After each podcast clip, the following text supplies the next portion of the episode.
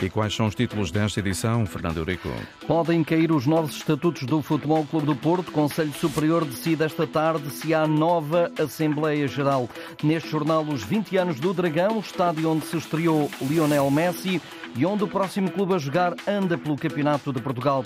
Sporting vai investir no mercado de inverno e David Neres volta em 2024. Operação correu bem. E depois a nona, a nona vitória no caminho da seleção e o Brasil que vai estrear um puto de 17 anos, já comparado a Pelé. Jornal de Desporto, edição Fernando Eurico. 18 horas, Estádio do Dragão, o Conselho Superior do Futebol Clube do Porto reúne e em cima da mesa pode estar a retirada da revisão dos estatutos e o cancelamento da Assembleia Geral, assim recalendarizada para a próxima segunda-feira, depois do que aconteceu anteontem e que motivou já a intervenção do Ministério Público após agressões a alguns associados. A confirmar se este cenário mantém-se tudo como está, mas importa com a ajuda do jornalista Hugo Cadete saber afinal o que podia criar polémica com esta revisão dos estatutos portistas. E a única coisa que essas casas servem é para pagar outras casas a funcionários do Futebol do Porto.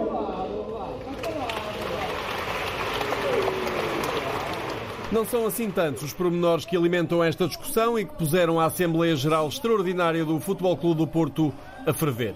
Alinham-os de forma clara a proposta para os novos estatutos, que virou do avesso este encontro de sócios portistas para decidir alguns detalhes sobre o futuro. Desde logo a alteração da data das eleições, junho em vez de abril, sugere-se. Sugere-se também que sejam permitidas mesas de voto nas casas do clube espalhadas pelo país.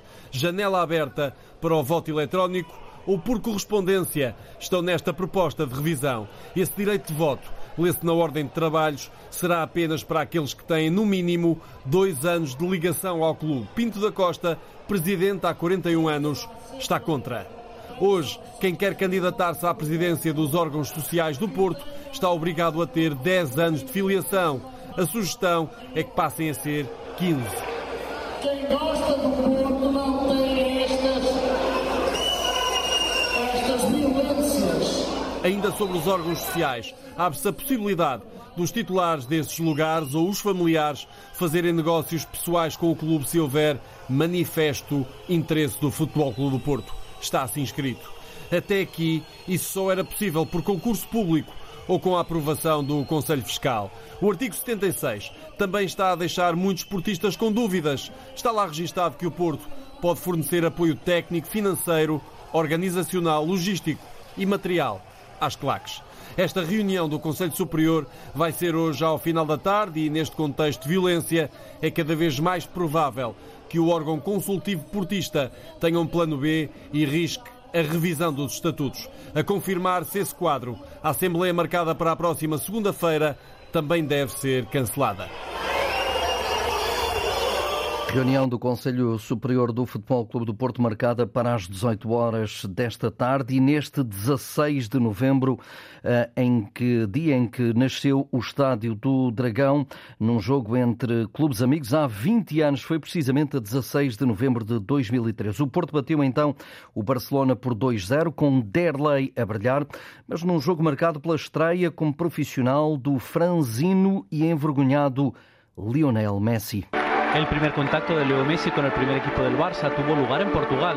El 16 de noviembre del 2003, el conjunto que dirigía Rijkaard inauguró el nuevo estadio del Dragao contra un Porto que entrenaba José Mourinho.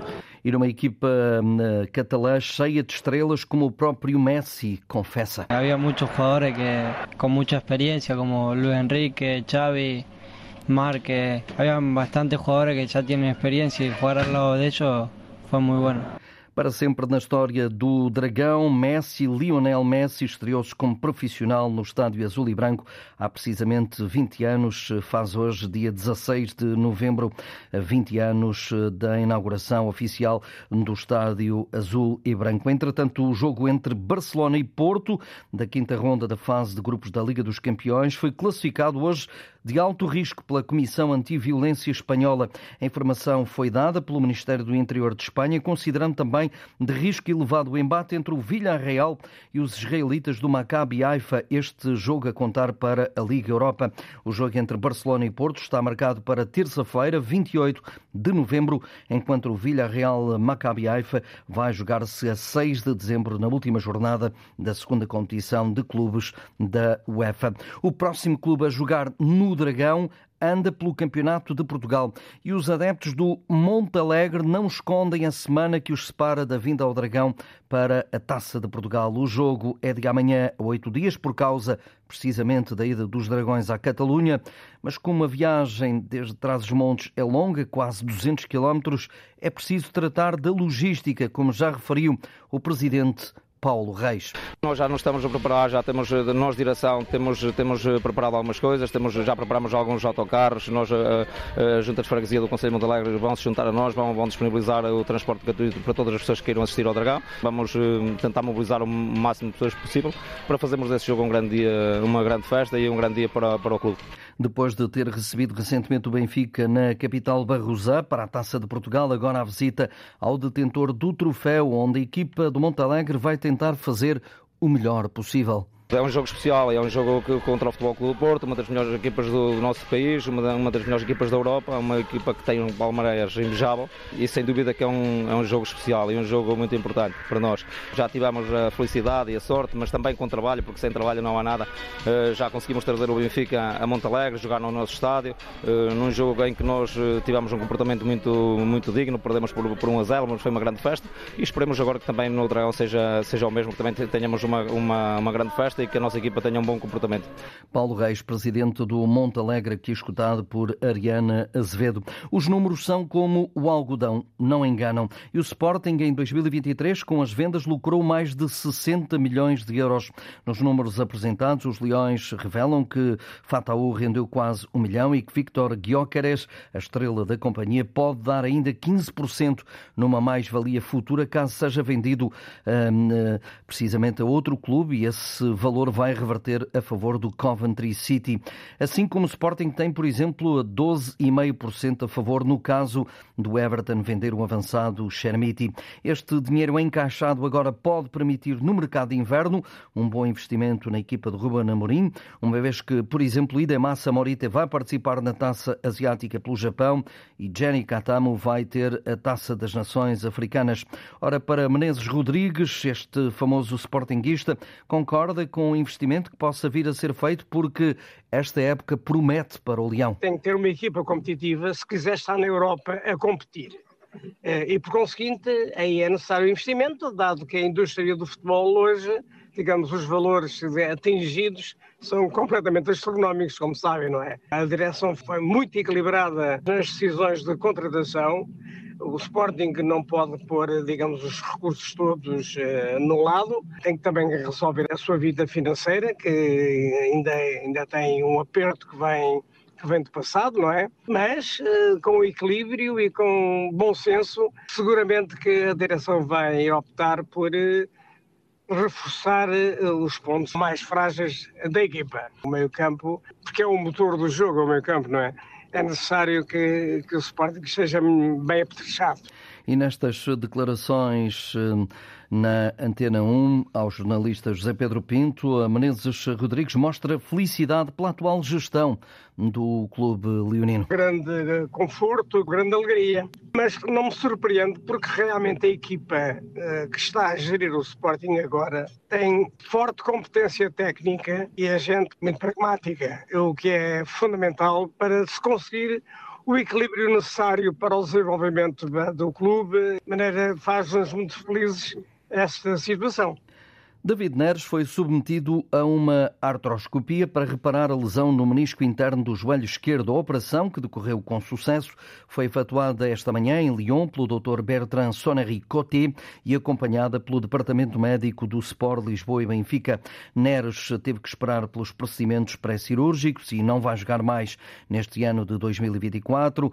O jogador brasileiro lesionou-se no empate eh, com o Casa Pia 1 a 1, realizado no dia 28 de outubro. A paragem para as seleções é a maior inimiga dos treinadores de clube. A Liga Portuguesa aproveitou este momento para promover duas chicotadas devido aos resultados. O Aroca trocou Daniel Ramos por Daniel Souza, ex-Gil Vicente, estreia marcada na quarta eliminatória da taça frente ao Boa Vista. Agora o Casa Pia. Saiu Felipe Martins, fala-se em Pedro Moreira, treinador candidato ao lugar, terminou a última temporada no Torriense, pode também estrear-se na Taça de Portugal, na Chopana, frente ao Nacional. Já lá canta Pedro Abrunhosa fazer o que ainda não foi feito. A seleção das esquinas procura esta noite, no Rhein Park Stadion em Vaduz, a nona vitória consecutiva numa fase de apuramento onde tem batido todos os recordes sob o comando de Roberto Martínez. Já tinha conseguido a qualificação mais rápida de sempre para uma fase final. Tem também o recorde de golos, 32 marcados, apenas dois sofridos. Caso vença os dois jogos que faltam, com Liechtenstein e Islândia, faz o pleno 100% vitorioso, repetindo o que já tinha alcançado pela seleção da Bélgica. O adversário de Portugal cabe na palma da mão. O Principado não tem 40 mil habitantes sequer, é o sexto país mais pequeno do mundo e por isso é em clima de festa que Portugal vai ser recebido e com muitos portugueses, claro, nas bancadas. Os bilhetes esgotaram em poucos minutos, muita gente ficou de fora. Mais sorte para alguns que conseguiram garantir a entrada no Rhein Park Stadion, neste caso, escutado por João Correia. O sabor terá sido ainda melhor por eh, ter sido mesmo uma surpresa. Em Vaduz, a menos de 2 km da fronteira com a Suíça, não é difícil encontrar portugueses. No entanto, foi mesmo em terras helvéticas que encontramos Carlos Barros. Natural de Tondela, tem 30 anos e está há 14 na Suíça. Trabalha numa loja de telecomunicações e hoje vai marcar presença no jogo de Portugal.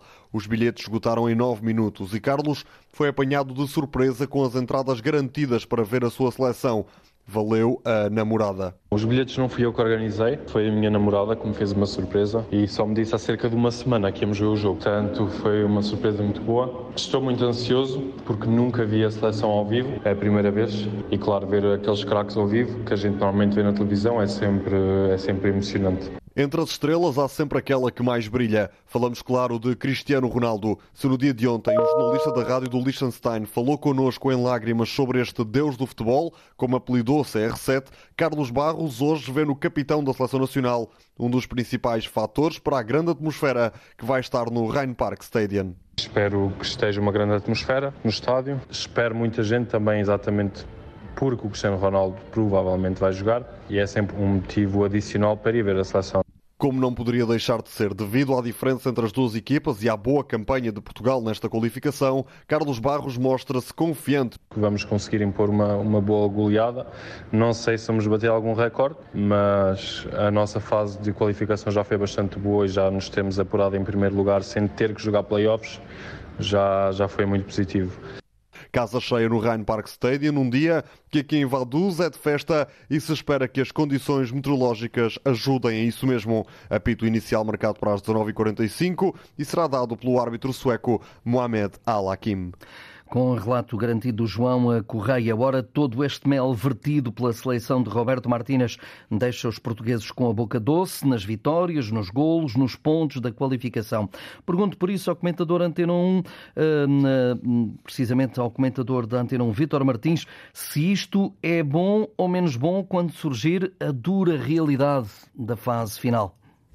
Portugal pode eventualmente chegar ao europeu com 10 vitórias tendo em conta o valor da seleção portuguesa e dos dois adversários que lhe faltam, a Islândia e o Liechtenstein, diria que hipoteticamente Portugal chegará mesmo com essas 10 vitórias. E estas 10 vitórias, para já com 32 golos marcados e dois, apenas dois sofridos, uh, só podem ser vistos como algo de muito positivo para chegar a um europeu com o moral em cima. Isso é uma evidência, muito mais do que ter aqui um ciclo não tão glorioso como este que Portugal teve. Obviamente que depois é preciso preparar a seleção para uma hipotética frustração durante o europeu. Portugal pode eventualmente chegar ao primeiro jogo tendo obstáculos, obviamente, mais difíceis do que estes que teve na fase de, de grupos para o apuramento para esse europeu. Portugal pode eventualmente claudicar, perder ou empatar e é preciso preparar a equipa animicamente. Eu creio que o passado recente do selecionador Roberto Martínez à frente da Bélgica até lhe dá um know-how superior para poder. Eh, previsivelmente preparar a equipa para essa frustração, para que se os resultados no europeu não forem condizentes com aquilo que aconteceu durante a fase de grupos e, portanto, isso também será uma mais-valia. Portanto, creio que Portugal vai chegar ao europeu motivado, extra motivado, e isso só pode ser encarado como algo de muito positivo. Análise de Vítor Martins. A Europa, de resto, vai andar em rebuliço com os jogos finais de apuramento para o Europeu da Alemanha, com nove seleções já apuradas em 24. A Alemanha, a nação anfitriã, Portugal, Espanha, Escócia, França, Inglaterra, Turquia, Bélgica e Áustria. Hoje, a contar para o grupo A, dois jogos, Chipre, Espanha e Geórgia, Escócia. No grupo B, Países Baixos, Irlanda e França, Gibraltar. No grupo F, Azerbaijão, Suécia, Estónia, Áustria. Para o grupo G, Bulgária, Hungria Hungria e ainda o Montenegro, Lituânia, de resto uma partida que vai ser arbitrada pelo português Artur Soares Dias. Para o grupo de Portugal, já sabe Portugal-Liechtenstein, à mesma hora, às 19h45, Eslováquia e Islândia e o Luxemburgo frente à Bósnia. À meia-noite, o pensamento do Brasil vai estar na cidade de Barranquilha. O estádio metropolitano Roberto Meléndez recebe um Colômbia-Brasil de apuramento para o Mundial 2026. Os canarinhos vêm de um empate com a Venezuela e derrota com o Uruguai, mas pela primeira vez apresenta o ataque do Real Madrid da próxima época. Rodrigo, Vini Júnior e o jovem Hendrick do Palmeiras, de apenas 17 anos, já elogiado pelo técnico Fernando Diniz, que não quer pressão sobre a nova estrela brasileira. Conversando, acho que a gente tem uma das coisas é baixar um pouco a expectativa, que ele não tem que ser um jogador pressionado. A expectativa cria, sim, do lado de fora, mas ao mesmo tempo a gente não tem que ficar esperando tudo do Hendrick agora com 17 anos. O que eu vejo no Hendrick é um potencial gigantesco. Ele pode, no futuro, se tornar um daqueles jogadores lendários do show brasileiro. Mas isso só o tempo vai confirmar. E a gente não tem que botar, embora isso seja uma.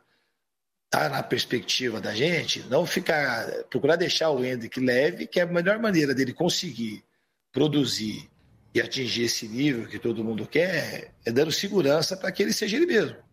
Recordo apenas a fechar que o Brasil é terceiro na qualificação sul-americana, atrás do Uruguai e da Argentina. Hoje estão marcados o Bolívia, Peru e Venezuela e Equador. Durante a madrugada, para lá do Colômbia-Brasil, há um sempre apetecível Argentina-Uruguai e Chile-Paraguai.